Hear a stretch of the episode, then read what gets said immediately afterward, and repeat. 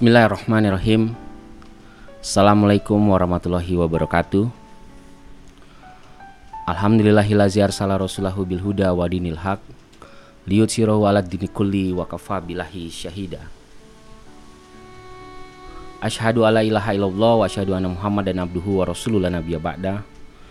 Faqalallahu ta'ala fi kitabihil karim. A'udzu billahi minasyaitonir rajim. Bismillahirrahmanirrahim. Kabur maktan ingdallahi ang takulu nama la taf'alun.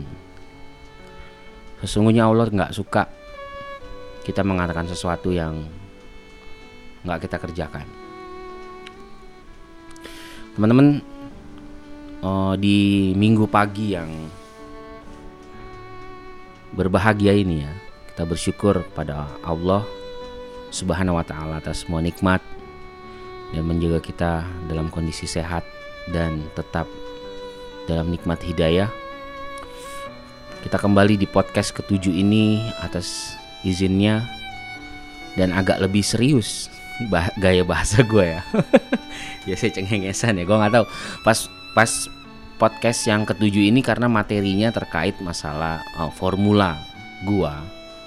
Ya, formula gua yang menjadi pegangan gua selama gua uh, menjalankan hidup ini sebagai seorang muslim. Ya, seperti itu ya. Nah, salawat dan salam kita sampaikan untuk Nabi Muhammad Shallallahu Alaihi Wasallam serta para sahabat dan keluarga beliau hingga akhir zaman. Ya, tokoh teladan idola yang sempurna dan disempurnakan. Kali ini di podcast ini ya, gua mau bicara soal formula pegangan cara gua insya Allah melewati 18 tahun perjalanan keislaman gue sejak 2002 dan gue apa membuat ini untuk komunitas Armor Fati secara khusus. Komunitas Armor Fati adalah komunitas pendengar lagu-lagu Tufel Al Ghifari jadi tentu buat kawan-kawan yang nggak suka musik, orang kawan-kawan yang memang ingin mencari ilmu pengajian yang dari orang yang memang apa ya pakarnya lah, maka mungkin podcast ini kurang tepat. Karena gue sifatnya di sini bukan mengajarkan teman-teman, tapi gue cuma mau sharing ke pendengar lagu gue dan podcast ini gue tujukan untuk pendengar lagu gue ya. Mungkin secara mainstream orang nyebutnya fans penggemar atau apa pendengar. Tapi gue berharap dari semua istilah itu berangkat menjadi sebuah ikatan persahabatan dan kita berkumpul dalam sebuah wadah yang gue sebut Armor Fati. Dan sudah ada podcast yang menjelaskan itu ya. Silahkan didengar dari podcast serik 1 Nah, apa sih yang menjadi pegangan gue ketika gue uh, menjalankan Islam berproses dalam kurun waktu dua dekade berarti ya. Alhamdulillah ya, masih dalam nikmat Islam, masih menikmati ini, masih hati kita tidak diputar balikan dalam kesesatan ya, dari hidayah kita dibalikan dari kesesatan menuju hidayah, jangan sampai kita dibalikan lagi dari hidayah menuju ke sesatan. Ada enam hal yang menjadi pegangan gue. Dari enam hal itu gue bagi dua. Tiga hal pertama gue bilangnya side A, sisi A. Tiga hal kedua dari yang keempat sampai keenam itu side B, sisi B. Dua-duanya tidak bisa terpisahkan apa yang menjadi pegangan seorang Tufail Al-Ghifari dalam menjalankan Islam? Gue sengaja nggak menggunakan kata hijrah dalam podcast ini karena gue takut mengkomoditaskan kata yang menurut gue sakral itu hanya untuk sebuah tren sesaat, hanya untuk sebuah gimmick komoditas mm, dagang hanya untuk sebuah pansos media sosial atau gimana jadi sebenarnya yang gue lakukan adalah perjalanan hijrah. Jadi 18 tahun itu adalah perjalanan hijrah gue dan itu belum selesai. Berarti perjalanannya masih panjang. Tapi gue lebih suka menyebut ini proses perjalanan keislaman aja. Karena tahapan-tahapan orang melakukan hijrah itu tidak setiap orang tuh sama ketika dia ingin mendekatkan diri kepada Allah. Hijrah pada konteks sejarahnya memang perpindahan dari tempat. Tapi gua lebih suka melihatnya bukan menggunakan kata hijrah, tapi dari se sebagai sebuah usaha, gue bilangnya toriko, jalan menuju Allah. Nah, pertama kali gue masuk Islam tahun 2002, gue belajar soal satu hal, yaitu yang dianggap pondasi dari Islam itu sendiri, yaitu akidah Islamiyah. Gue dulu berpikir bahwa orang yang mau masuk Islam ini harus membenahi akidah Islamiyahnya terlebih dahulu.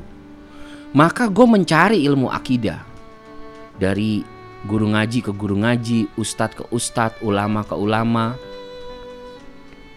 buku ke buku, diskusi ke diskusi, seminar ke seminar, organisasi ke organisasi, jamaah ke jamaah. Hanya untuk meyakinkan gua untuk bisa mendapatkan sebuah akidah yang kuat. Gue ngejalanin dari 2002 sampai 2010, 2011 dan 2012 gue merasakan sebuah energi kecintaan terhadap Islam dan semangat yang sangat tinggi. Hanya gue merasa ada pertanyaan yang muncul setelah itu, yaitu kenapa dalam retorikanya Islam itu hadir menyatukan orang-orang yang dari beragam latar belakang dan suku bangsa kalau kita lihat di surat Al-Hujurat. Ya, tapi pada realitasnya di balik implementasi, jadi ayat itu indah sekali ayat-ayat di dalam Al-Quran yang menceritakan bahwa umat Islam, umat manusia itu dulu jahiliyah dan disatukan oleh Allah karena hidayah Islam menjadi satu kesatuan. Tapi pada ruang implementasinya, kenapa masih ada perpecahan? Kenapa susah bersatu? Kenapa masih ada konflik di dalam tubuh umat Islam ya? Ini belum bicara antara umat Islam dengan umat-umat non-Muslim. Pertanyaan ini terus menggerayang di otak gua, terlebih ketika begitu banyak dinamika kehidupan yang gua lewati. Sampai akhirnya di 2011 dan 2012 itu gua merasa kehampaan karena pertanyaan gue nggak kunjung menemukan jawaban. Apa artinya gue masuk Islam kalau ternyata yang gue lihat adalah serupa kejahiliaan, yaitu sektarian, pengkotak-kotakan, rasialisme, kesenjangan kelas, dan segala macam.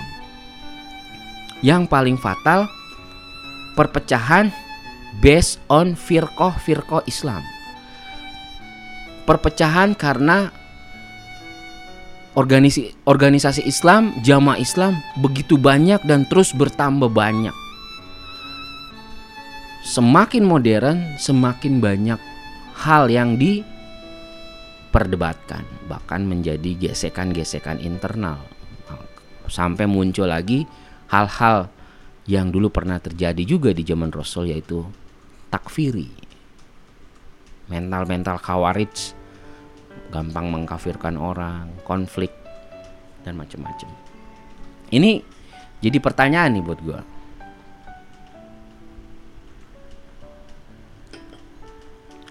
Lalu gue terus merenung tuh, merenung, gue berpikir sampai akhirnya 2011 dan 2012 itu gue melakukan satu hal untuk menghancurkan, mendobrak kejenuhan gue. Karena gue ngerasa pertanyaan ini harus ditemukan jawabannya. Harus, pasti ada, pasti ada. gue buka gue paling suka tuh setelah Al-Quran gue nggak punya kitab hadis yang banyak tapi gue punya koleksi dulu siro-siro nabawiyah ya. Mulai dari Ibnu Hisham Ramadan Al-Buti Al-Mubarak Furi. Banyak lah. Ada sekitar 6 kitab kalau nggak salah. Itu semua siro nabawiyah. Ada siro nabawiyah yang perspektifnya dari politik ada yang detail makanya tapi gue paling suka yang Ibnu Hisham karena dia detail dari eh, pasca sebelum Nabi lahir. Jadi jadi tahu keluarga keluarga Nabi. Nah setelah gue mendalami itu gue menemukan satu hal satu hal ya yang insya Allah gue di situ merasa jawaban gue gue dapet. Jawaban dari pertanyaan gue itu gue temuin. Apa itu? Rasulullah Shallallahu Alaihi Wasallam meninggal di umur 63 tahun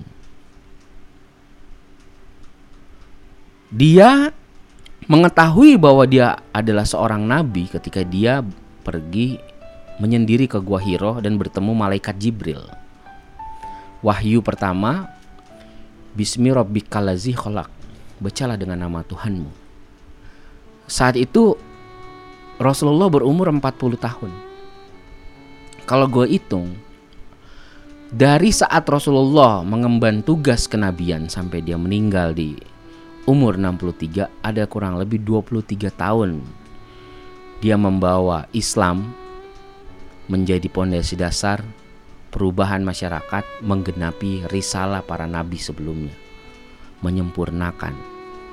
Tapi sebelum Rasulullah tahu bahwa dia adalah seorang nabi di umur 40 Allah mempertontonkan beliau sejak dia lahir hingga umur 40 sebagai orang yang jujur.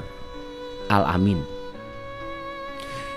Dua fase dari Rasulullah inilah yang bikin gua akhirnya menutup buku siro gua ketika itu. Jadi. Apa ini jawabannya? Maksudnya dari situ gue menemukan bahwa dasar dari pemahaman Islam itu tidak berangkat dari belajar akidah dulu ternyata. Tapi belajar soal kejujuran. Karena Allah lebih lama mempertontonkan kejujuran Nabi Muhammad SAW dibandingkan fase kenabian dia maksudnya setelah dia kalau Rasulullah nabi ya sebelum dia lahir juga dia gue yakin dia sudah jadi nabi karena makhluk-makhluk bersalawat padanya malaikat bersalawat padanya itu banyak ya kis apa catatan-catatan oh, literasi soal itu tapi maksudnya sebelum dia mengemban tugas itu dia sudah dipertontonkan Allah kepada umat manusia kepada masyarakat Mekah sebagai pribadi yang jujur tidak ada cacat celah. Maksudnya tidak pernah berbohong sedikit pun, sekecil pun. Nabi Muhammad Shallallahu Alaihi Wasallam. Makanya gue kadang suka bercanda tuh sama temen. Kita suka nyeletuk. Woi, Nabi bercandanya nggak pakai bohong. Kalau di tongkrongan. Nah dari situ, gue merubah mindset gue. Gue terjun bebas di tahun 2011-2012 itu untuk berpikir, bertanya, mencari tahu segala sesuatu tentang tentang Islam kembali dari ground zero. Jadi gue terjun bebas. Dus, dus, jadi nihil, jadi jadi something zero, something yang eh, kosongin gelas. Kita harus memulai sesuatu yang baru di sini. Semua pelajaran akidah yang kita pahami, kita pause dulu kita hold dulu. Kenapa? Ada sesuatu yang kita lengkapin, ada sesuatu yang kita loncatin dan itu lebih mendasar dan lebih berharga dari akidah Islamia. Apa itu? Itulah formula pertama gue, yaitu kejujuran. Jadi gue mulai dari situ, gue jujur. Kejujuran pertama adalah gue pengen bicara sesuai kapasitas gua, memanusiakan diri gua ketika gua memilih untuk uh, meyakini Islam sebagai keyakinan gue. Maka gue meninggalkan semua pernak-pernik. Dipanggil Ustadz contohnya. Dan waktu gue bikin podcast ini, waktu lu panggil gue masih ada teman-teman gue kadang juga bercandaan ya. Tapi gue kasih tahu, gue nggak dalam kapasitas itu bicara. Gue hari ini bicara sebagai seorang rapper yang punya pendengar dan gue mau ngomong sama pendengar gue. Lu kalau mau cari kebaikan sama diri gue, nih gue share 6 formula perjalanan keislaman gue dan insya Allah itu akan bikin lo istiqomah di jalan Allah. Nah, formula pertamanya adalah kejujuran dan gue mulai dari situ. Gue mengevaluasi perjalanan gue dan gue mulai memanusiakan diri gue dengan gue meninggalkan pertama panggilan ustadz. Apakah gue menjadi mantan ustadz? Enggak karena buat gue ini bukan soal mantan atau enggak. Karena emang selama ini gue ngeliat kapasitas gue ternyata bukan di situ. Itu adalah posisi yang disematkan orang anak-anak mahasiswa yang ngundang gue tanpa didampingi oleh keilmuan yang mumpuni. Karena buat gue Ustadz itu adalah guru dan gak sembarang lo bisa menisbatkan diri lo menjadi guru yang layak.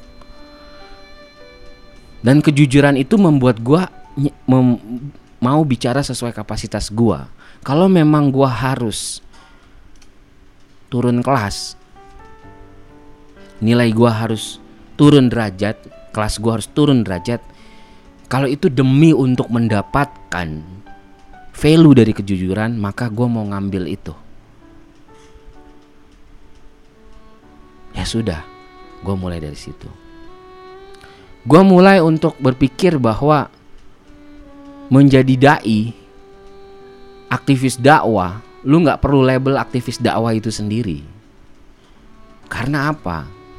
Seorang muslim dia sadar atau tidak sadar sebelum dia menyadari bahwa dia sebenarnya sudah menjadi dai sejak dia lahir.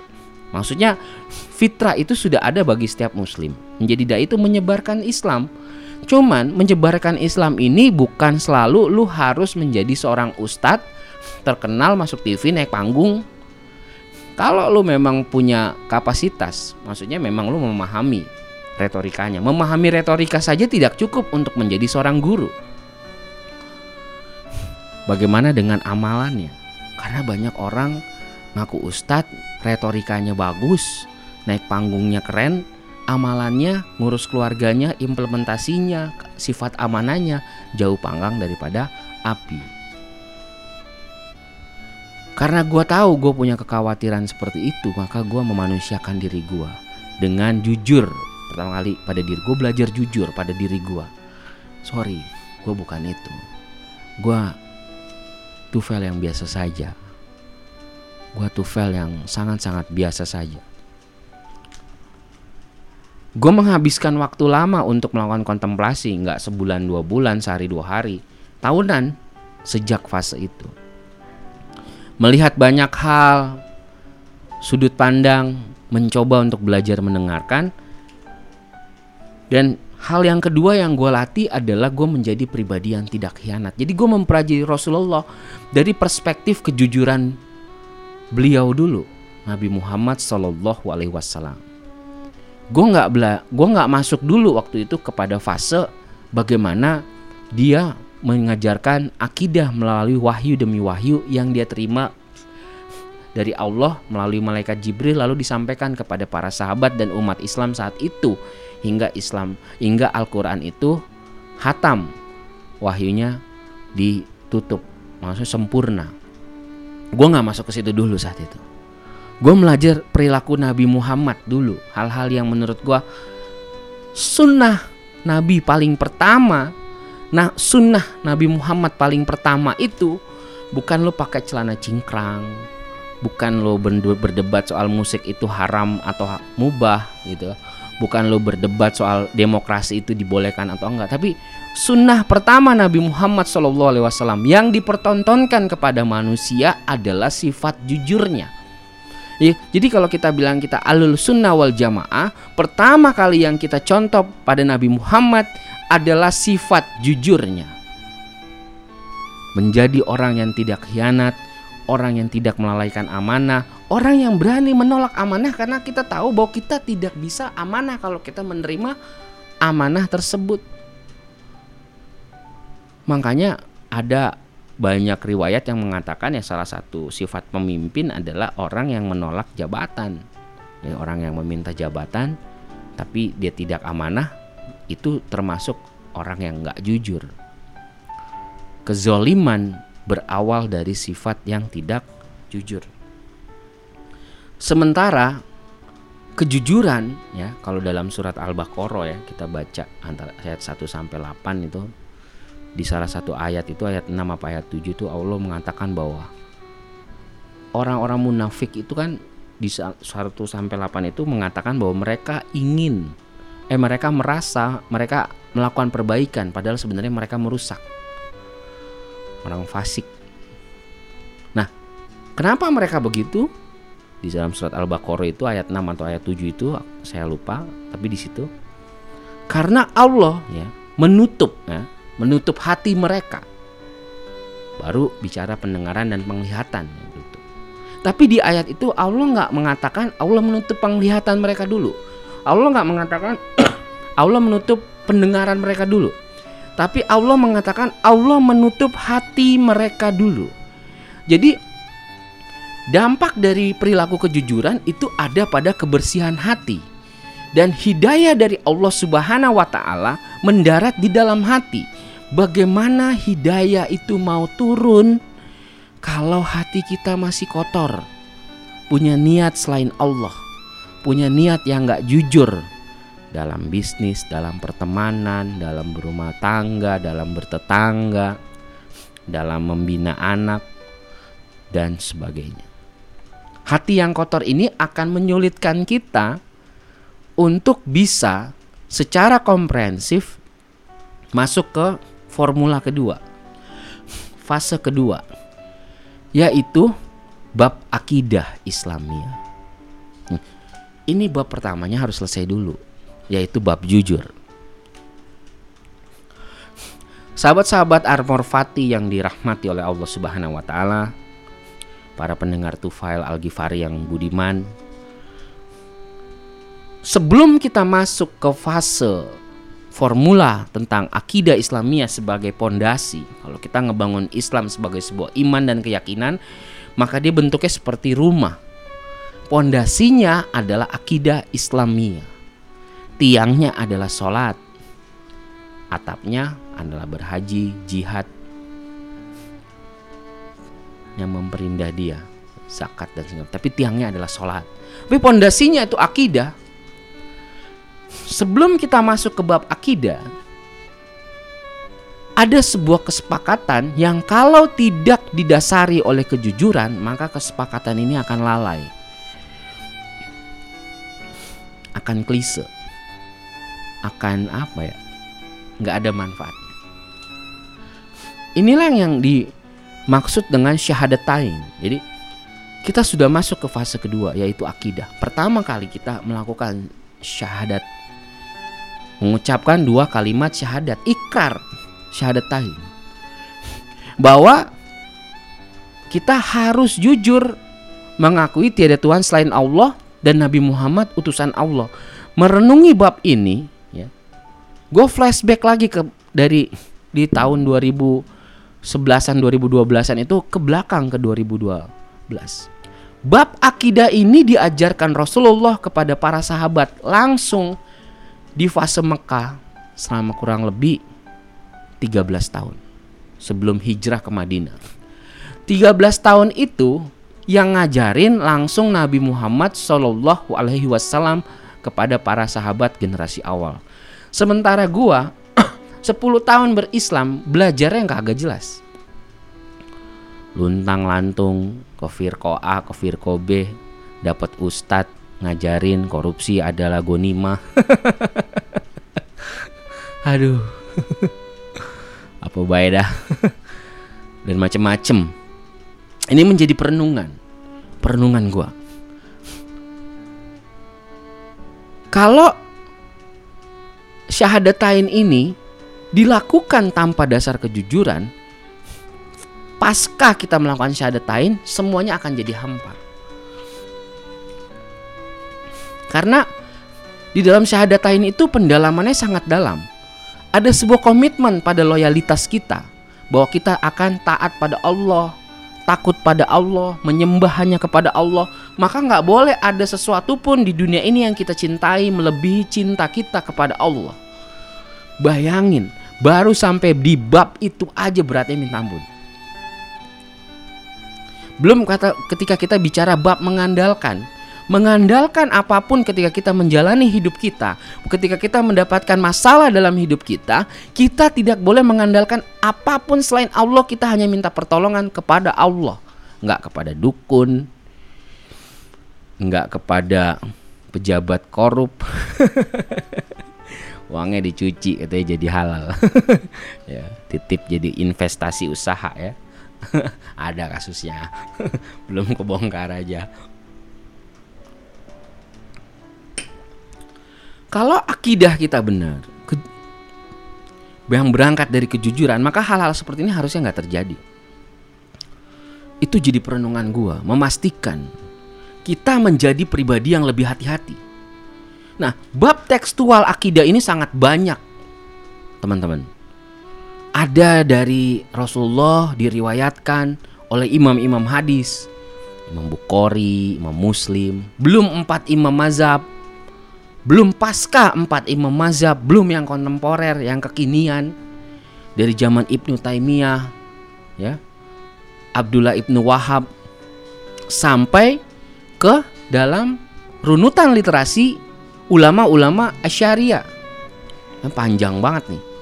Ada lagi yang Robito Alam Al Islamiyah, ada lagi ulama Al Ikhwan Al Muslimin, ada lagi yang Pak yang modern Taqiyuddin Anabani yang mendirikan Hizbut Tahrir Indonesia. Ada lagi Al Azhar.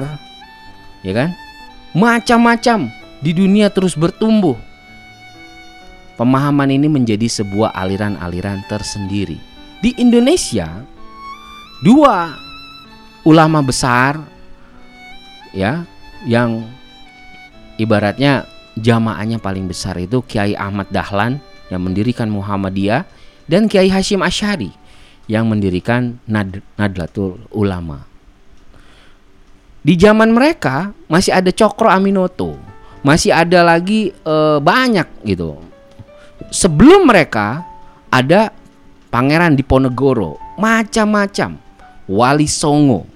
Ya. Nah, kalau kita pelajari semua satu persatu, kita akan muncul perdebatan-perdebatan. Tapi kalau kita berangkat menuju ke sana dengan kejujuran, maka kita cukup mendengarkan satu pernyataan Rasulullah bahwa ketika kita syahadat, kita mengakui ah, tiada Tuhan selain Allah dan Nabi Muhammad utusan Allah. Kejujuran itu menuntun kita untuk menyederhanakan semua hal yang kita anggap nggak sederhana. Contoh kita pusing dengan bab-bab perdebatan di bab-bab akidah tersebut. Ada yang Wahabian lah, ada yang anti Wahabian lah, ada yang Asyariah, ya kan? Ada yang Murji'ah, ada yang Mutazila, bahkan sampai yang Khawarij yang gampang mengkafirkan orang, menganggap dirinya yang paling benar dalam berislam. Tapi kalau kita kembali kepada ilmu tentang kepribadian Rasulullah, maka cukup dengan menghindari perdebatan Begitu nikmatnya menjalankan Islam di dua fase ini. Fase kejujuran, formula kejujuran di dua formula ya. Formula kejujuran dan formula akidah ini. Ketika kita compare dan ikut caranya Rasul ya jadi sederhana. Karena di fase akidah ini adalah fase tekstual. Kalau lo baca cuman dari satu literasi, satu runutan, satu warisan, maka akan sangat berat bagi lo untuk bisa menikmati hasana keindahan keilmuan Islam yang luasnya melebihi air di samudra bumi ini. Begitu luasnya ilmu Islam. Sangat sayang kalau lo belajar Islam hanya berhenti di situ. Itu kenapa semuanya gue pelajari.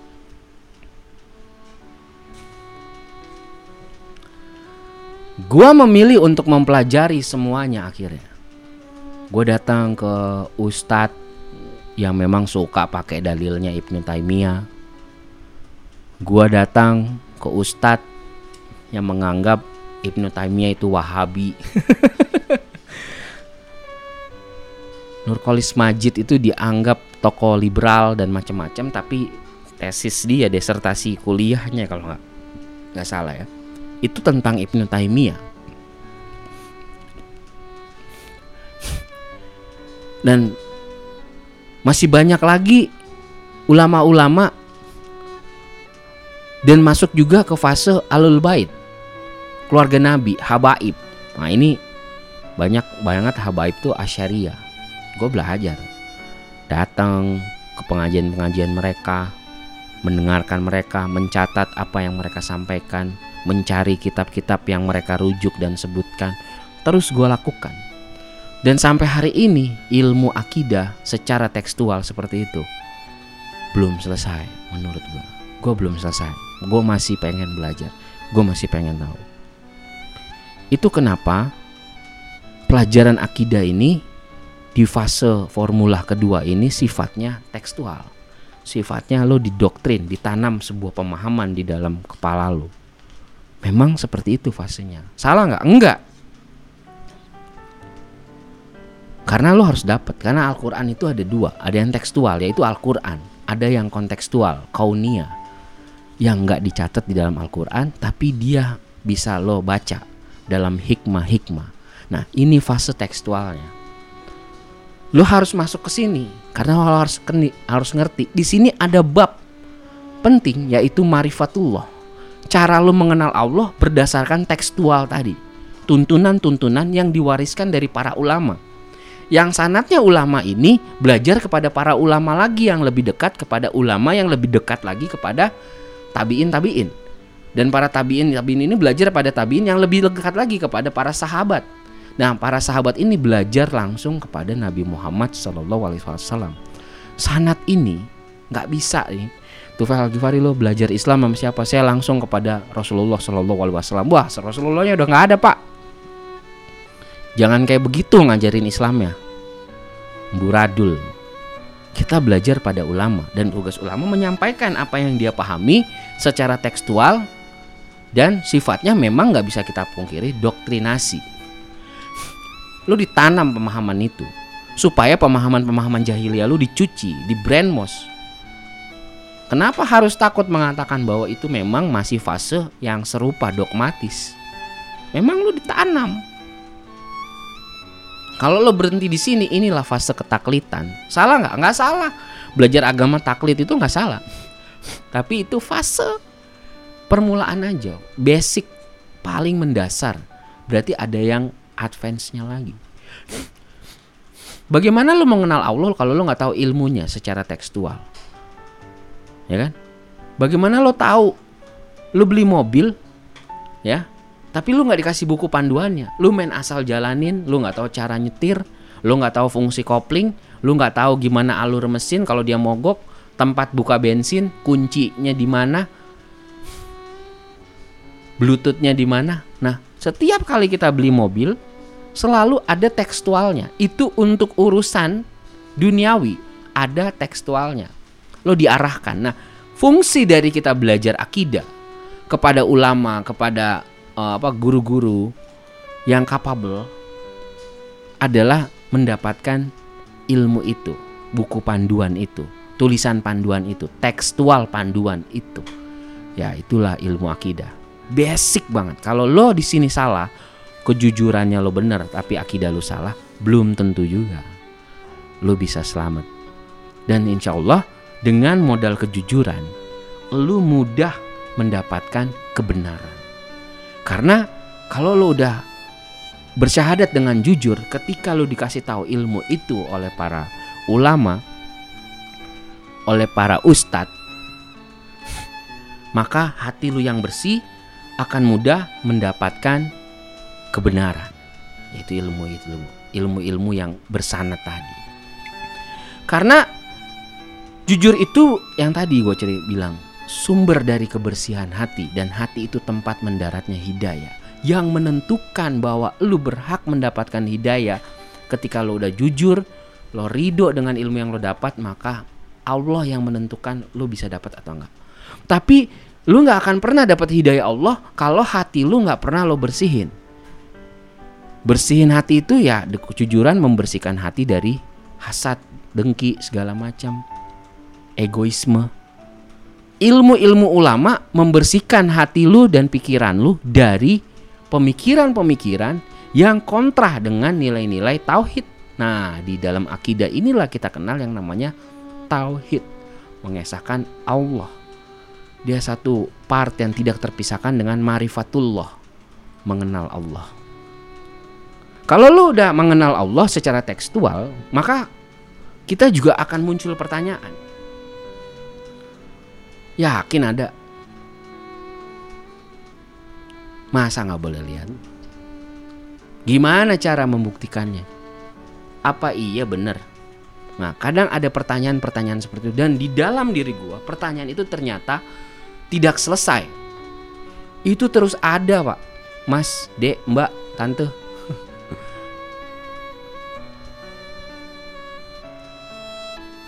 Pertanyaan itu terus ada. Tapi gua coba untuk gini. Walaupun gue belum mendapatkan jawabannya tapi gue coba untuk meyakinkan diri gue bahwa ini adalah sebuah kebenaran. Fase itu adalah fase di mana gue menjalankan Islam dengan taklid kepada ulama. Salah nggak? Nggak salah mas. Nggak salah. Hanya mungkin derajatnya ada di fase awal aja karena nggak semua orang juga punya kepentingan untuk berpikir secara mendalam. Ada orang ah udahlah ribet, yang penting Ustadz ngomong begini, gue percaya gitu. Contoh, bab makan pakai tangan.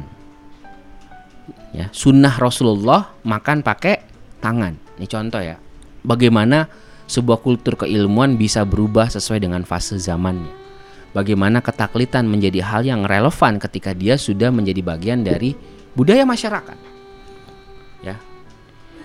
Di zaman oh, generasi terbelakang te, terdahulu di belakang kita ya, yang sudah mendahului kita, mungkin ada ulama yang seketika tablik mengatakan bahwa makan itu pakai tangan sunnahnya dan kaki itu ditempel di lambung, maksudnya di, perut supaya dia menahan. Karena Rasulullah makannya begitu. Ya makannya begitu. Ya lesehan karena budaya Arab. Ya kan? Jarang yang pakai kursi. Diajarkan di Nusantara di Indonesia. Keluarga yang datang ke pengajian ulama ini mengajarkan kepada anak-anaknya.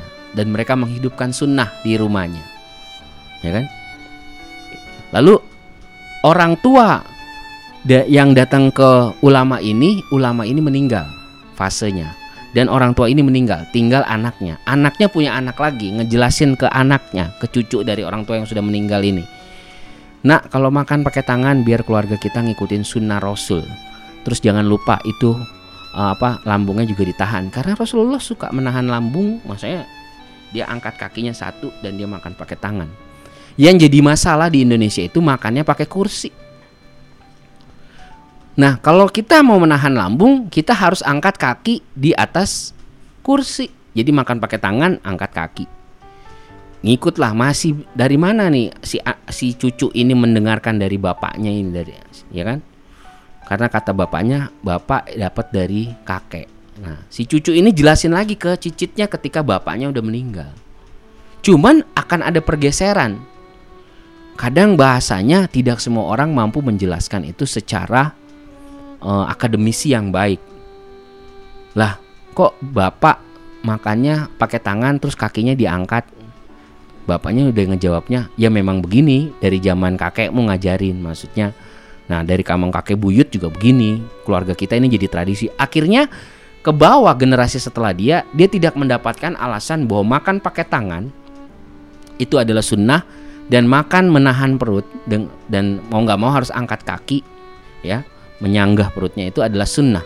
Yang dia tahu bahwa masyarakat di keluarga dia itu makan pakai tangan dan makan sambil angkat kaki. rootsnya adalah sunnah Rasul, tapi transfer keilmuannya karena sudah melewati zaman, melewati generasi, kadang roots pembe- apa eh, penjelasan aslinya jadi terputus menjadi sederhana karena sudah menjadi sebuah kultur. Tiba-tiba ketemu kultur western, kultur import ke Indonesia, lalu ada ada orang mengatakan bahwa orang makan pakai tangan dan angkat kaki itu adalah kampungan. Ya, padahal itu sunnah, awalnya sunnah. Akhirnya orang minder, padahal itu sunnah. Nah, ini yang kadang-kadang orang nggak tahu bahwa fase ketaklitan ketika orang makan pakai tangan dan dia angkat kaki, mau orang lain bilang itu kampungan, dia menjalankan itu tanpa tanpa dia sadari dia sudah menjalankan sunnah. Nah ini fase ketaklitan. Sah-sah saja nggak? Sah-sah aja nggak ada masalah. Tinggal kita meluruskan saja. Saya suka jelasin ke orang. Itu sebenarnya yang dibilang gaya tukang beca, maksudnya gaya rendahan ya makan pakai tangan itu gaya makannya Nabi Muhammad Wasallam tapi sifatnya tidak wajib dalam artian fleksibel ketika lu lagi lu memang orang yang hidup di kelas-kelas kantor yang uh, apa orang terbiasa dengan makan berdiri ada ilmu lain. Nggak ada masalah. Eh dengan makan pakai sendok maksudnya nggak ada masalah. Makan aja pakai sendok ya kan? Tapi ketika gue mau makan berdiri gimana nih? Rasulullah makannya duduk cari senderan tembok. Lu gak ada kursi lu sender ke tembok. Ada lagi dalilnya. Ilmu-ilmu ini satu partisi ya dalam ilmu tekstual yang didoktrinkan oleh guru-guru ngaji kita ke kita. Dan ini fasenya. Fase di mana kita menjalankan agama ini dalam ruangan doktrinasi dan ketaklitan. Salah nggak? Nggak salah mas. Asal guru ngajinya bener. Ya. Tapi kalau guru ngajinya ngajarin lu ada nabi setelah Nabi Muhammad. Ternyata namanya Nabi Tufel Al Ghifari nah itu ngaco namanya. Ngawur. Karena udah selesai di syahadatain bahwa kita meyakini Allah nah, tidak ada yang disembah selain Allah dan Nabi Muhammad adalah utusan Allah yang terakhir tidak ada lagi nabi setelahnya Selama koridornya tidak melewati itu, maka siapa pun ustadznya, siapa apa pun mazhabnya, latar belakang organisasinya sah-sah saja. Kalau bab tekstual ini, bab akidah ini selesai ya. Lu didoktrin banyak gitu kan. Dikasih buku-buku kitab soal loyalitas kepada Allah, jangan loyal kepada selain Allah, ya. Dan segala macam, maka lu masuk kepada formula ketiga untuk ngelewatin dua fase ini, fase kedua dan fase ketiga ini, buat gue beratnya minta ampun. Apa fase ketiga? Fase syariat Islam. Fase syariat Islam ini, fase syariat adalah fase di mana peraturan itu dibuka untuk lu membuktikan komitmen lu ketika lu masuk ke bab akidah tadi.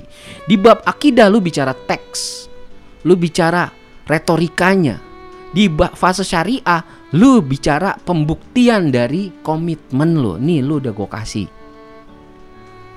ilmunya. Sekarang kalau lu benar meyakini bahwa tiada Tuhan selain Allah dan Nabi Muhammad adalah utusan Allah, lu jalanin syariatnya. Nah di sini fasenya kita naik lagi dari fase taklid menjadi fase takut. Kita beribadah karena takut pada Allah. Kalau kita bicara handphone, kita butuh sinyal supaya dia connect dengan internet, maka sinyalnya itu adalah kejujuran dan akidah. Tapi untuk bicara jalan menuju Allah, maka syariat itu adalah Google Map-nya, Islam Map-nya. Lu harus lihat jalan mana. Nah, dia nggak bakalan bisa berjalan berfungsi kalau sinyalnya nggak lu konekin. Bayangin, ini site A-nya side A dari uh, fase tadi. Ini yang orang tuh kadang enggak apa ya? Enggak bisa menyelami. Paham aja belum tentu bisa menyelami. Karena menyelami itu berarti kita mau berusaha mengamalkannya. Syariat itu jadi gini, di dalam proses formula-formula yang gue jalani ini pertama kali pemahamannya kalau udah salah tentang kejujuran dan akidah maka ke sananya bakalan salah Karena di bab syariat itu kita bicara soal keikhlasan kita dalam menghamba kepada Allah. Nah, komitmennya di sini Said A ini. Sebenarnya waktu kita masuk Islam kita nggak bisa bicara sebagai seorang individu yang merdeka, nggak bisa pak. Kita jual diri kita kepada Allah, kita di situ merdeka sebagai hamba Allah. Individu merdeka bicara soal jalan hidup yang lo pilih sebagai diri lo. Seorang ateis, seorang agnostik sah-sah saja itu pilihan hidup dia.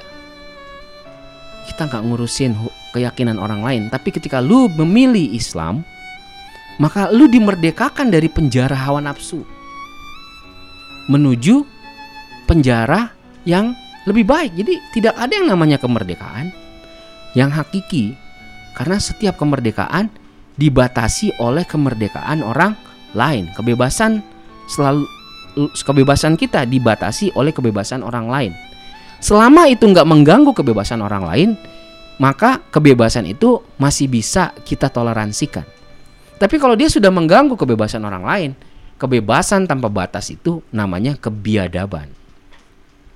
Syariat seakan-akan adalah sebuah penjara padahal sebenarnya dia tuntunan.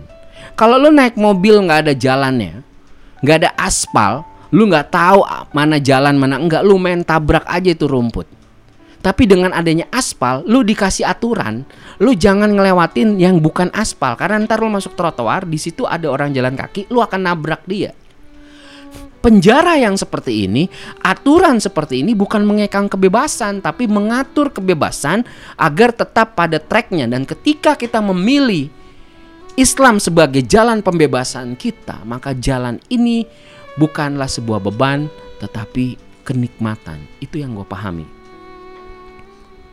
Ini yang kadang kalau orang hijrah tuh orang-orang pengen belajar Islam tuh mengatakan, lo nggak tahu nikmatnya hidayah sampai lo bisa sampai ke pemikiran seperti ini. Dia panduan, bagian dari keikhlasan kita. Dan dia ini side A dari formula gue baru tiga. Nah tiga fase ini lu masih dalam fase di mana lu menjalankan, di mana gue masih menjalankan Islam dalam ruang ketaklitan, dalam ruang ketakutan. Jadi gue beribadah karena gue takut sama Allah, karena gue takut sama neraka.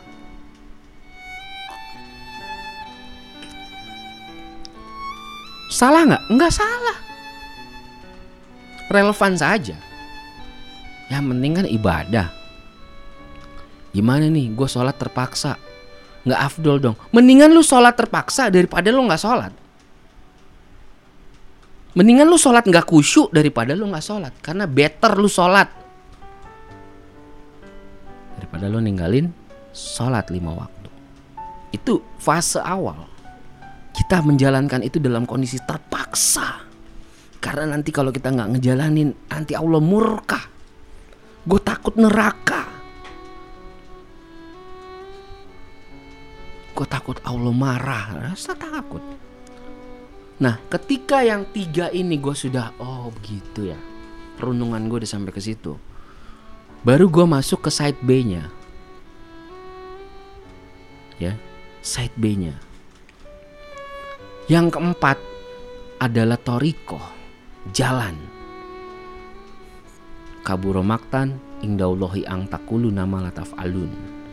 Bahkan di surat oh, Alang Kabut itu ada ayat Apa karena kamu mengatakan kamu telah beriman kepada Allah lantas kamu tidak diuji? Nah di sini ada yang namanya toriko, jalan menuju Allah. Sepanjang hidup kita itulah jalan kita menuju Allah sepanjang hidup kita itu adalah jalan kita menuju, Allah. Kalau ada orang mengatakan kepada lu bahwa istirahatnya seorang muslim adalah saat dia meninggal dunia, gue berani bilang bahwa itu salah. Karena ketika lu meninggal dunia, lu nggak langsung istirahat pak. Tapi lu masuk ke sebuah perjalanan baru, toriko baru. Yang dimulai dari sebuah pertanyaan, Man buka siapa Tuhanmu? Apa yang sudah kita siapin? Apa yang sudah Tufail siapkan untuk menuju ke sana? Toriko selama kita hidup itu, jalan selama kita menuju Allah itulah jawabannya. Nah maka yang keempat itu jalan. Karena apa? Ketika lu sampai ke titik lu memahami kejujuran dan lu berkomitmen dengan syahadatain lu masuk untuk mempelajari bab akidah, lu berusaha mengenal Allah secara tekstual, lalu lu berusaha untuk on the track dengan syariat Islam, gue kasih tahu, menerapkan semua itu nggak gampang. Itu kenapa kawan-kawan Armor Fati proses kita memperbaiki diri itu senyap saja. Nggak usah terlalu gembar-gembor. Eh ini gua udah hijrah gue pernah duduk sama beberapa ustadz lah. Gue ditanya hafalan beberapa doa. Terus gue diem. Habis itu gue di vonis belum hijrah karena gue nggak hafal doa itu. Tapi ustadz ini nggak ngerti posisi gue bahwa posisi gue lebih rendah dari ekspektasi dia. Dan kerendahan gue itu adalah fase hijrah yang lagi gue jalani dan gue nikmati prosesnya saatan wasaatan wasaatan setahap demi setahap demi setahap. Dari situ gue belajar Toriko jalan menuju Allah itu setiap orang punya dinamikanya masing-masing. Makanya di dalam Armor Fati ketika lu memilih, main contoh, lu berhenti merokok, ya, lu berhenti merokok, tapi ada temen lu masih merokok, terus lu pengen ngerubah temen lu yang merokok dengan mengolok-ngolok dia, menyindir dia di media sosial, please jangan ada di jaringan gua, jangan ada di komunitas gua, karena itu bukan kita, itu bukan armor Fatih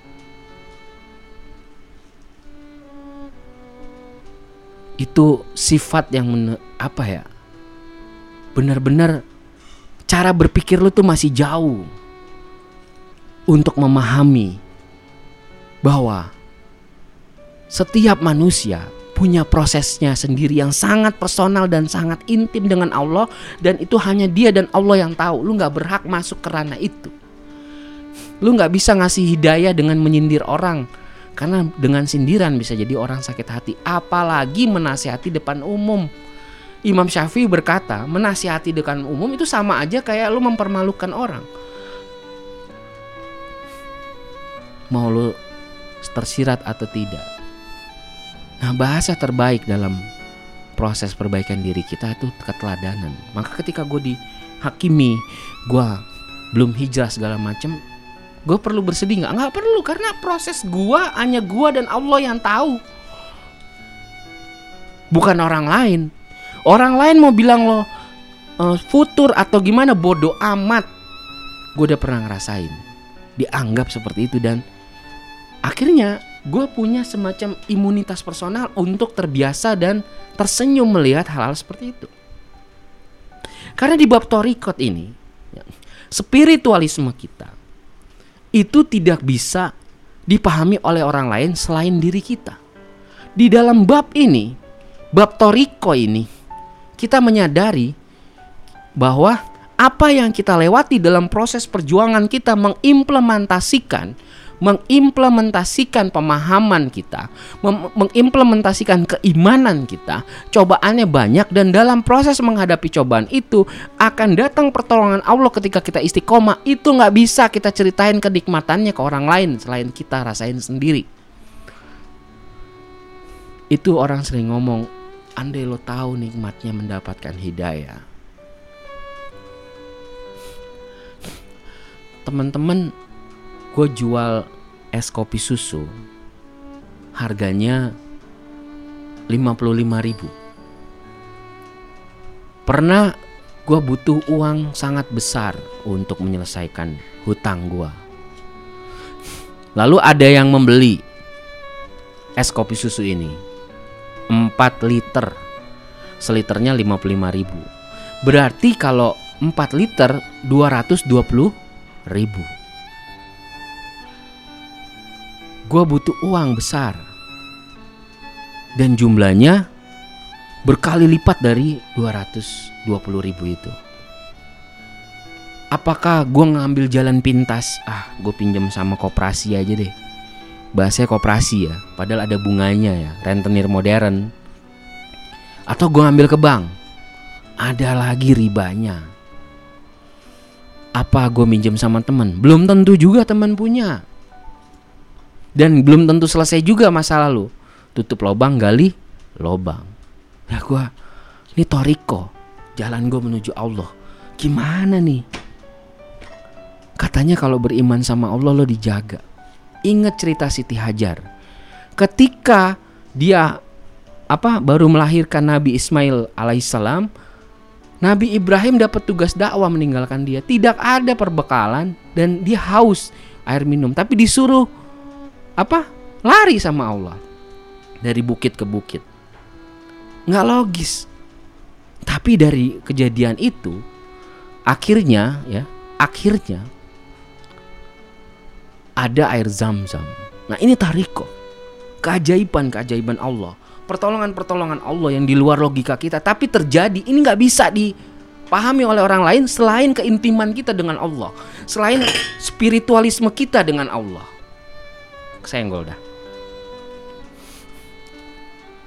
Jadi waktu gue jual es kopi susu itu ada yang beli hamba Allah yang soleh.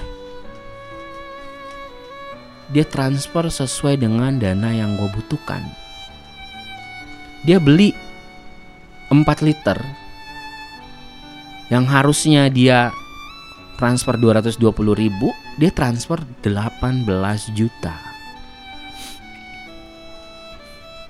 logika nggak? Ada orang kayak gitu. Logis gak enggak tapi terjadi nggak? Dalam proses toriko itu dalam perjalanan kita menuju Allah pertolongan-pertolongan seperti ini nggak ada ayatnya. Maksudnya nggak ada tekstual-tekstual selain ayat-ayat seperti mintalah pertolongan kepada Allah dengan sabar dan sholat. Tapi bentuk teknisnya seperti apa? Walau walam Allah aja yang tahu gue pernah dalam posisi begitu lelah ya dari 2012 ketika gua ke ground zero lagi gue punya cita-cita mengunjungi beberapa tempat bersejarah dalam Islam dan salah satu yang utama adalah Masjidil Haram dan Masjid Nabawi. Jadi malam itu gue berkata ke istri gue Buya tuh capek banget. Belakangan ini perasaannya capek banget kayak pengen istirahat panjang. Dan Buya tuh kangen banget pengen ke masjid Nabawi pengen ke Masjidil Haram pengen umroh. Tuh gue mengungkapkan itu ke dalam ke depan istri gue dengan kondisi yang sangat sangat dalam kondisi yang sangat gelisah, bersedih, dan berharap. Tiga hari setelah itu, ada orang datang ke kedai kopi gua dan mengatakan bahwa gua akan berangkat umroh tanpa mengeluarkan uang spesial pun. Dua hal yang gua hadapi ini adalah begitu banyak hal lagi yang kalau gue ceritain ini podcast bisa habis menceritakan pertolongan-pertolongan Allah dalam hidup gua yang di luar logika gue. Karena ini nggak logis, maka orang lain nggak akan mungkin bisa menikmatinya. Kecuali dia sudah memulai Islam base dari formula kejujuran tadi. Maka hal seperti ini gue ceritakan kepada orang yang hatinya kotor sekalipun, yang hatinya kotor percuma. Tapi Toriko itu adalah kenikmatan spiritual yang sangat personal antara lu dengan Allah. Maka lu nggak perlu ngurusin orang. Lu nggak perlu menjadi hakim atas kadar ketakwaan orang lain. Yang harus lu lakukan justru lu harusnya jadi contoh. Itu armor fati. Nah, karena toriko ini lu akan mengalami keajaiban-keajaiban yang tidak logis. Bahkan dalam hal ini lu akan bertemu dengan hal-hal yang sifatnya magic apa ya eh, mistis makhluk halus dan segala macam. Dan toriko lu adalah lu diuji untuk lebih takut pada Allah daripada makhluk halus. Saiton, jin dan segala macam. Banyak perjalanan dari toriko ini dan lu akan menikmatinya seumur hidup lu sampai lo meninggal ketika lo meninggal toriko inilah tempat di mana lo mengumpulkan pundi-pundi perbekalan masuk ke dalam perjalanan kedua lo setelah lo hidup. Di dalam kematian itu lo nggak selesai. Lo harus menjawab pertanyaan lo harus berjalan lagi di alam kubur menuju alam barzah dinasir apa ke apa jembatan rambut idina sirotol mustaqim sampai ke telaga al kausar bertemu Rasulullah dan segala macam. Dan nunggunya lama pak umur kita 60 tahun seperti Rasulullah umpamanya 63 tahun di sana itu lebih lama pak nah bekalnya itu di sini Nah, Toriko itu menjala, mem, mem, mem, memberikan lo fasilitas untuk mengimplementasikan apa yang lo dapat dalam tekstual ilmu akidah dan apa perintah dalam ilmu syariat. Nah, lo berjalan di situ. Lo dikasih sinyalnya, lo dikasih Islam mapnya. Nah, jalannya menuju Allah, Torikonya. Lo belok kanan nggak? Lo melanggar nggak? Lo dikasih tahu nih, eh lo kalau lampu merah naik motor lo berhenti, tapi lo tabrak nggak? Nanti kalau lo tabrak lo bisa kena tilang, ditegur. Bagus kalau lo ditilang. Kalau lo nggak ditilang, lo kebiasaan tiba-tiba lo kecelakaan mati. Nggak ada penyesalannya. Kedua lo mati terus lo bisa hidup lagi. Nah sama, kurang lebih analoginya seperti itu. Di sini akan banyak pengorbanan yang akan lo berikan. Fisik, mental, hati, begitu banyak kesedihan mungkin ya kan? Ketika lo bisa di, menikmati kenikmatan dunia, tiba-tiba lo harus tinggal karena lo harus berjalan di jalan Allah dan kenikmatan dunia yang lo pilih itu ternyata bertentangan dengan aturan Allah. Wow itu udah, situ aja udah beratnya minta ampun.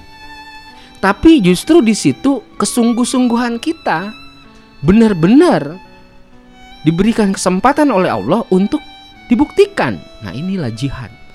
Jihad itu artinya sungguh-sungguh. Al-jihad melawan hawa nafsu dulu. Lu belajar jadi pemimpin atas hawa nafsu lu, itu toriko. Fungsi dari akidah dan syariat adalah menuntun lu untuk menjadi pemimpin diri lu sendiri atas hawa nafsu lu. That is the decision.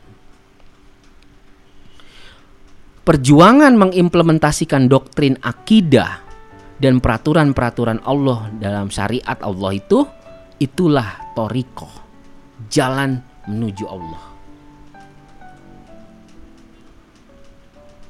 Subhanallah baru masuk di site ini aja site B yang fase toriko ini kita merasakan gue merasakan bener-bener nikmatnya segala hal yang gue lewati ya bukan cuma kesenangan dan keceriaan, kesedihan, kepedihan, pengkhianatan, kesepian, kesunyian, kebingungan. Tapi ketika gue mampu melewati itu semua dengan mengandalkan hanya Allah semata, itulah ada sebuah kenikmatan. Kenikmatan yang akhirnya hati gue menemukan jawaban. Iya, engkau ada ya Rob. Iya, engkau selalu hadir. Inilah fase di mana kita tidak bisa mengatakan bahwa agama itu candu. Karena ini fase puritannya, pemurniannya. Sampai ke titik itu, pemurnian berarti kita menemukan titik keseimbangannya. Titik keteguhannya karena kita sudah berhasil menjawab keseimbangan antara tekstual yang kita pelajari tadi pada bab akidah, formula akidah dan formula syariat. Lalu kita belajar di formula toriko, kita masuk ke yang selanjutnya, hakikat.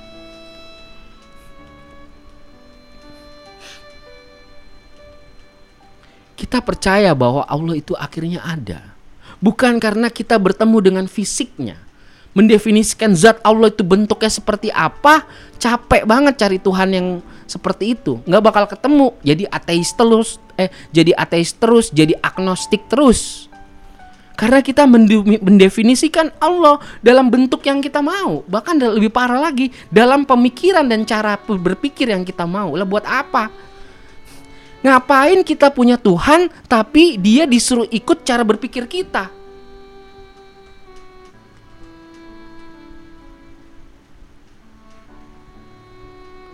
Ini yang sebenarnya gak setiap orang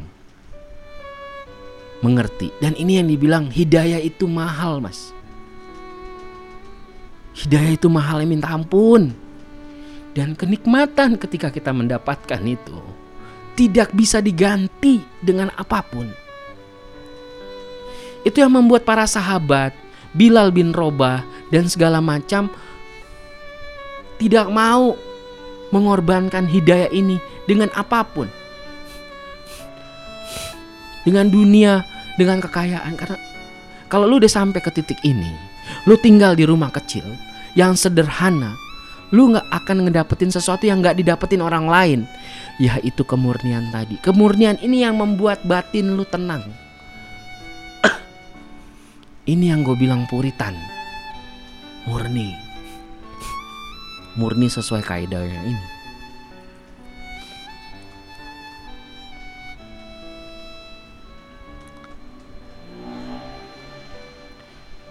Bismillahirrahmanirrahim. Kita naik kelas di fase ini. Tadinya kita menjalankan Islam pada pada level ketaklitan, kita naik kelas menjalankan Islam setelah taklid kita punya alasan. Alasan paling uh, awal, paling dasar adalah takut pada Allah.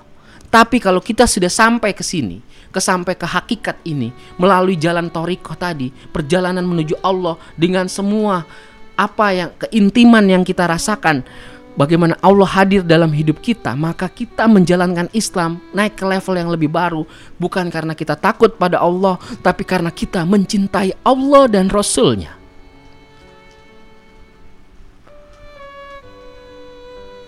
Mencintai Allah dan Rasul-Nya.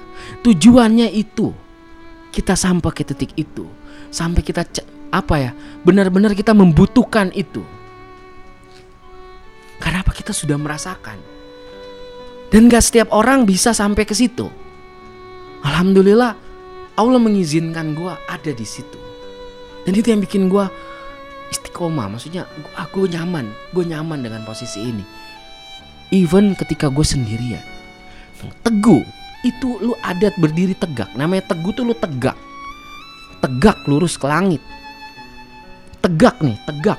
Berarti lu nggak ke kanan atau ke kiri Makanya kalau orang bicara Islam itu diidentikan dengan sayap kanan, di dalam bab ini ketika lu mempelajari komprehensivitasnya seperti ini, lu nggak akan menemukan Islam di kanan.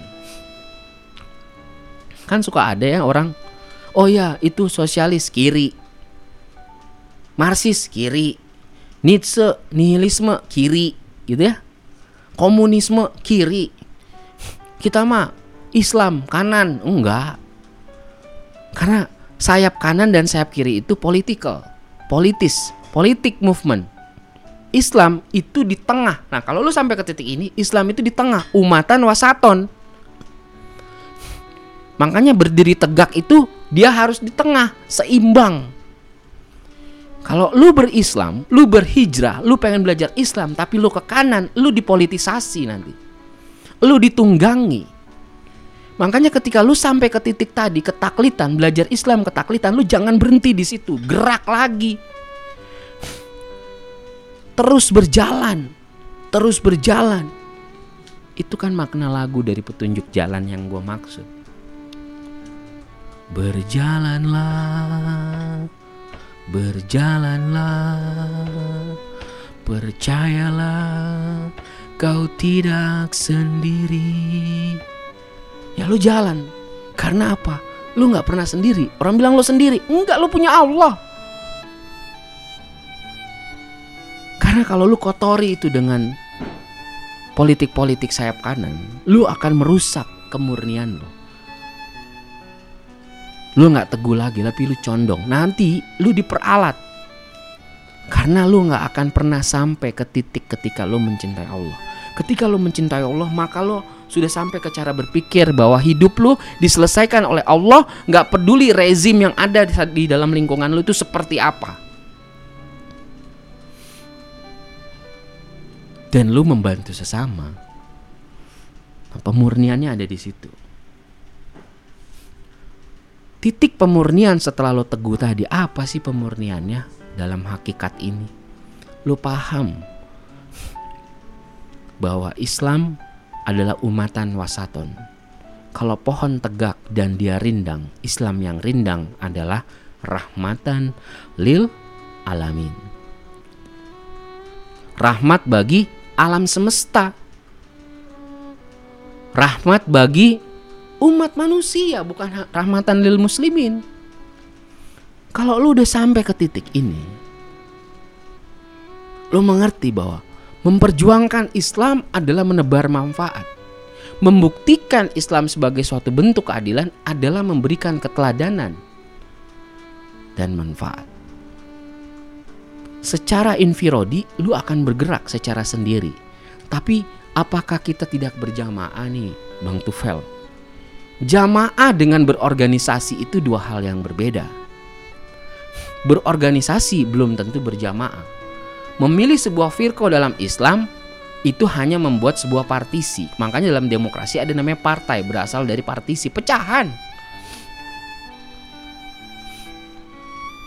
Bagaimana Anda bicara persatuan tapi Anda mengamini perpecahan? Maka gua di Armor Fati memilih untuk tidak berorganisasi dalam konteks loyalitas-loyalitas duniawi.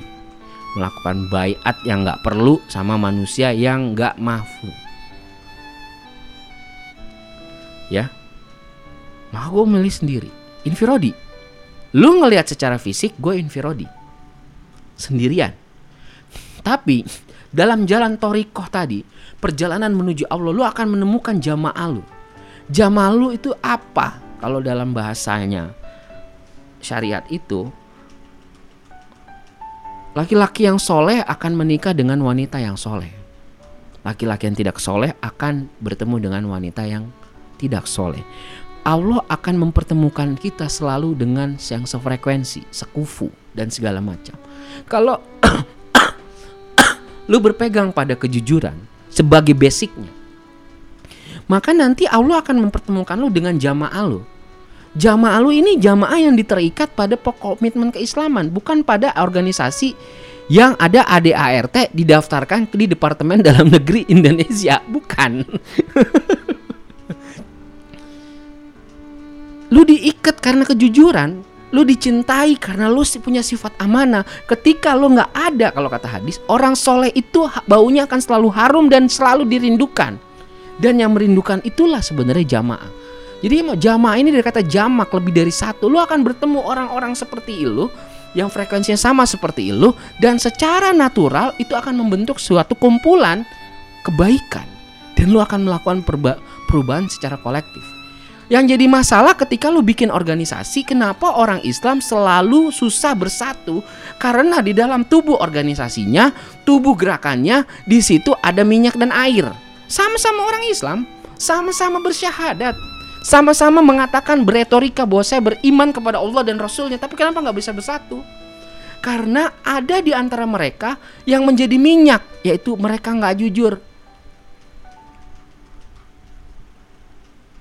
Nah jujur sama nggak jujur itu pasti akan selalu bertolak belakang. Dan orang-orang jujur akan selalu ada di jalannya dan dia dicintai. Dicintai bukan cuma cuma sama orang Islam tapi sama orang-orang non Muslim yang melihat kelakuannya dan itu yang gue rasain.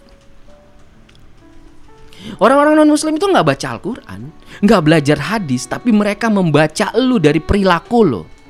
Jadi lu mau ngomong apa soal kebangkitan Islam kalau lu membangun itu dari kebohongan, perilaku yang nggak amanah, janji yang tidak didapati, makanya banyak orang nggak tertarik di zaman ini untuk ada di bawah kepemimpinan Islam. Meskipun setengah mati kita jelasin bahwa Islam rahmatan lil alamin, dulu non muslim dilindungi, tapi orang sekarang melihat realita implementasinya. maka kita akan bertemu dengan orang-orang yang sejalan dengan kita di tengah jalan. Melalui metode apa? Rasulullah menjelaskan cuman perlu tiga metode untuk mendapatkan itu, yaitu bertetangga. Kita bermasyarakat ini berjamaah. Lu jujur lu akan jadi barometer di jama di masyarakat lu. Lu jujur lu akan jadi barometer di lingkungan lu, RT RW lu, itu jamaah.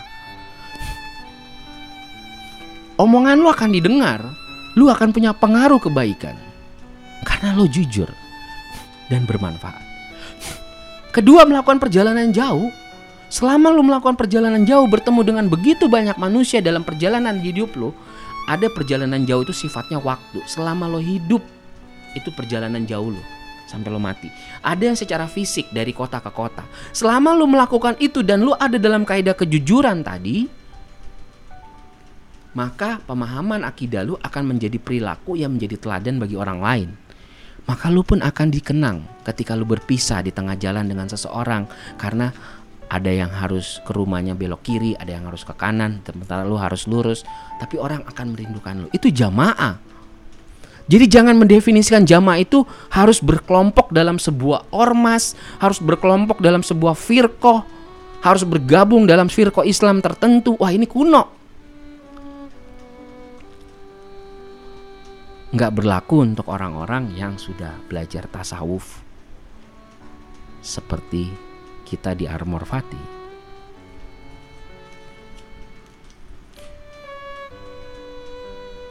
Itu yang menjadi titik kita. Kita akhirnya menjalankan Islam bukan lagi taklid, tapi kita naik dari taklid kita ngejalanin Islam karena kita takut sama Allah karena kita cinta sama Allah, baru setelah itu kita ngejalanin Islam karena kita ingin bermanfaat pada Allah. Pemurniannya di situ. Kenapa? Karena kita sudah sampai ke titik yakin. Kalau orang udah sampai ke titik yakin, diajak debat soal eksistensi Allah, dia cuma senyum. Percuma, lu gue kasih retorika, karena lu baru sampai pada bab akidah aja lo nggak lulus. Lu belum masuk ke bab spiritualisme. Lu belum masuk ke bab di mana lu bertemu dengan hal-hal dunia lain umpamanya. Lu harus meyakini jin itu ada dan segala macam dan pada saat fase itu lu bisa mencapai titik di mana lu selon, lu tetap takut sama Allah di pada makhluk-makhluk itu. Lu lu lebih cuma takut pada Allah dibandingkan makhluk-makhluk lain, manusia dan lain sebagainya maka lu nggak perlu lagi menjelaskan ke orang selain lu menunjukkan dari perilaku lu. Nah orang-orang ini sampai ke titik yang namanya marifat. Ya yakin. Kalau kata Al Ghazali itu ini pengetahuan yang meyakinkan yang tidak bisa Ya, kalau kata Al-Ghazali ya, pengetahuan yang meyakinkan yang tidak bisa dipahami oleh indera manusia. Karena dia sifatnya spiritual. Sifat spiritual itu tidak bisa diceritakan dalam tekstual untuk bisa ikut dirasakan orang lain. Dia hanya bisa sampai titik dicerna karena untuk merasakan itu perlu orang itu merasakan sendiri. Maka perjalanan yang sekarang lagi tren itu yang namanya hijrah itu wah bayangin itu perjalanan yang sangat jauh kalau kata Ustadz Budi Asari LC itu jangan sembarangan mendeklarasi hijrah karena itu berat dan benar sampai sinilah kita ketemu yang namanya siko. Di titik terakhir itu. Kenapa sih bang? Lu nggak mau berharokah apa lu nggak takut? Nah ukwa Islamia yang tadi gue ceritain yang berdasarkan empat itu menjelaskan kepada kita ukwa Islamia itu melampaui itu melampaui. Yang namanya ukwa itu persaudaraan. Ada ukwa Islamia ada ukwa kemanusiaan. Based on ukwa Islamia adalah ikatan akidah ukwa kemanusiaan adalah keadilan bagi non muslim prinsip ini sampai di titik marifatullah. Ketika lo yakin, ya, lo ketika lo mengalami banyak keajaiban di dalam toriko, lo akhirnya percaya bahwa Allah tuh ada pada konteks kontekstual. Yang terbangun di situ adalah self awareness lu. Jadi Islam pada bab itu di dalam diri lu bukan dogma lagi, bukan doktrin lagi, bukan warisan orang tua lagi, tapi benar-benar lu men mencapai level yang lebih baik bahwa lu menjalani itu berdasarkan kesadaran pribadi lu. Maka ketika lu sampai ke pemurniannya, rahmatan lil alamin dibangun dari dua ukhuwah. Ukhuwah Islamiyah yang berdasarkan akidah dan ukhuwah kemanusiaan yang berdasarkan keadilan bagi seluruh umat manusia. Karena ketika lu yakin pada Allah, lu juga harus yakin bahwa salah satu sifat Allah adalah adil. Maka lu sikoh, lu sikoh Nah, sikoh kepada Allah akan berdampak pada sikohnya manusia kepada diri lo karena perilaku lo. Gue sampai ke sini, Mas. Teman-teman, kawan-kawan Armor Fati dan gue menikmati. Gue percaya pada Allah, maka itu akan berdampak pada cara orang percaya sama gue. Kenapa orang nggak percaya sama gue? Karena gue mengkhianati Allah. Gue menjadi orang yang nggak jujur dan segala macam. Gue menjadi orang yang nggak amanah. Keenam hal inilah yang menjadi pegangan gua hingga uh, hari ini sejak 2002 gua mengenal Islam. Sekarang 2020 ya. Dan sampai sini final nggak? Enggak, gua terus belajar. Karena untuk menguatkan ma marifat kita. Nah, marifatnya marifatullah. Tadi kita belajar marifatullah secara tekstual dari bab akidah, dari ustadz-ustadz kita, guru-guru ngaji kita, kiai-kiai kita, ulama-ulama kita. Tapi sifatnya tekstual, teks dibacain, diajarin, kita harus terima dan paham dan menjalankan. Tapi kalau lo sudah sampai marifatullah pada titik makrifat ini, maka lu sudah melampaui doktrin tadi. Karena lu sudah bisa menikmatinya secara kontekstual, awareness, self awarenessnya lu udah dapet Lu mencintai Allah karena Allah, bukan karena lu diajarin harus begitu oleh guru-guru ngaji lu, oleh orang tua lu. Sampai fase ini, Islam yang tadinya warisan dari orang tua masuk ke level baru.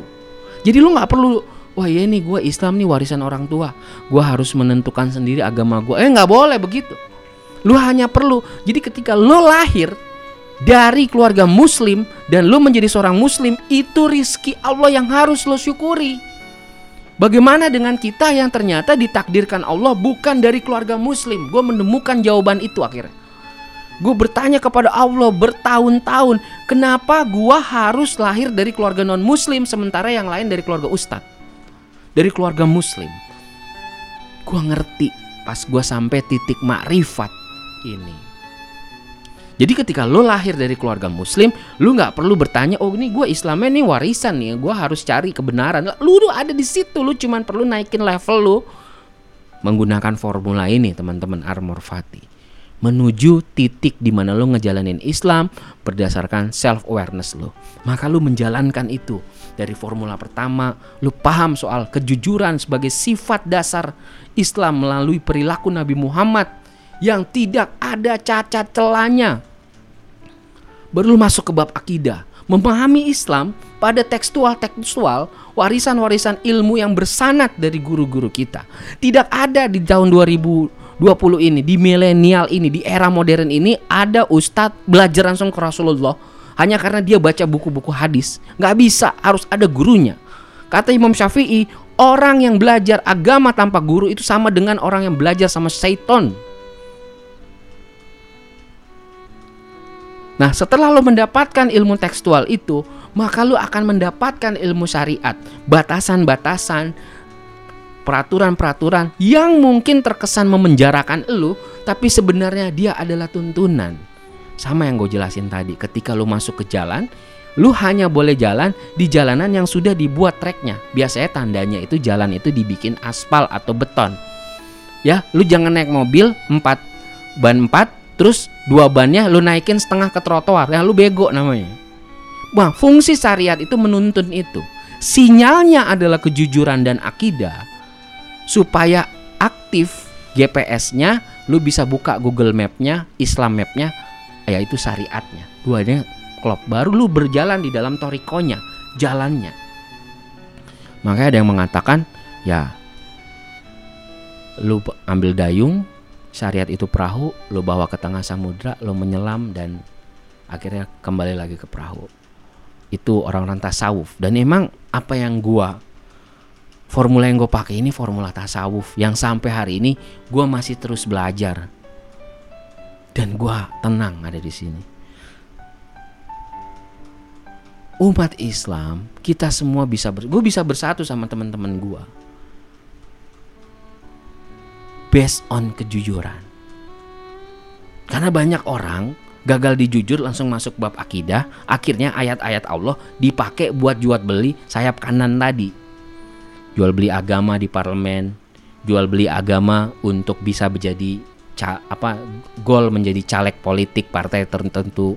Tadinya dia bukan siapa-siapa, tiba-tiba pas kampanye pakai gamis ngomongin agama supaya wah ini suara mayoritas di Indonesia emang orang Islam ya. Jadi di, kayaknya seksi banget gitu kalau lo pakai gimmick agama. Nah, itu sayap kanan. Nah, kita enggak, kita di tengah di umatan wasatan.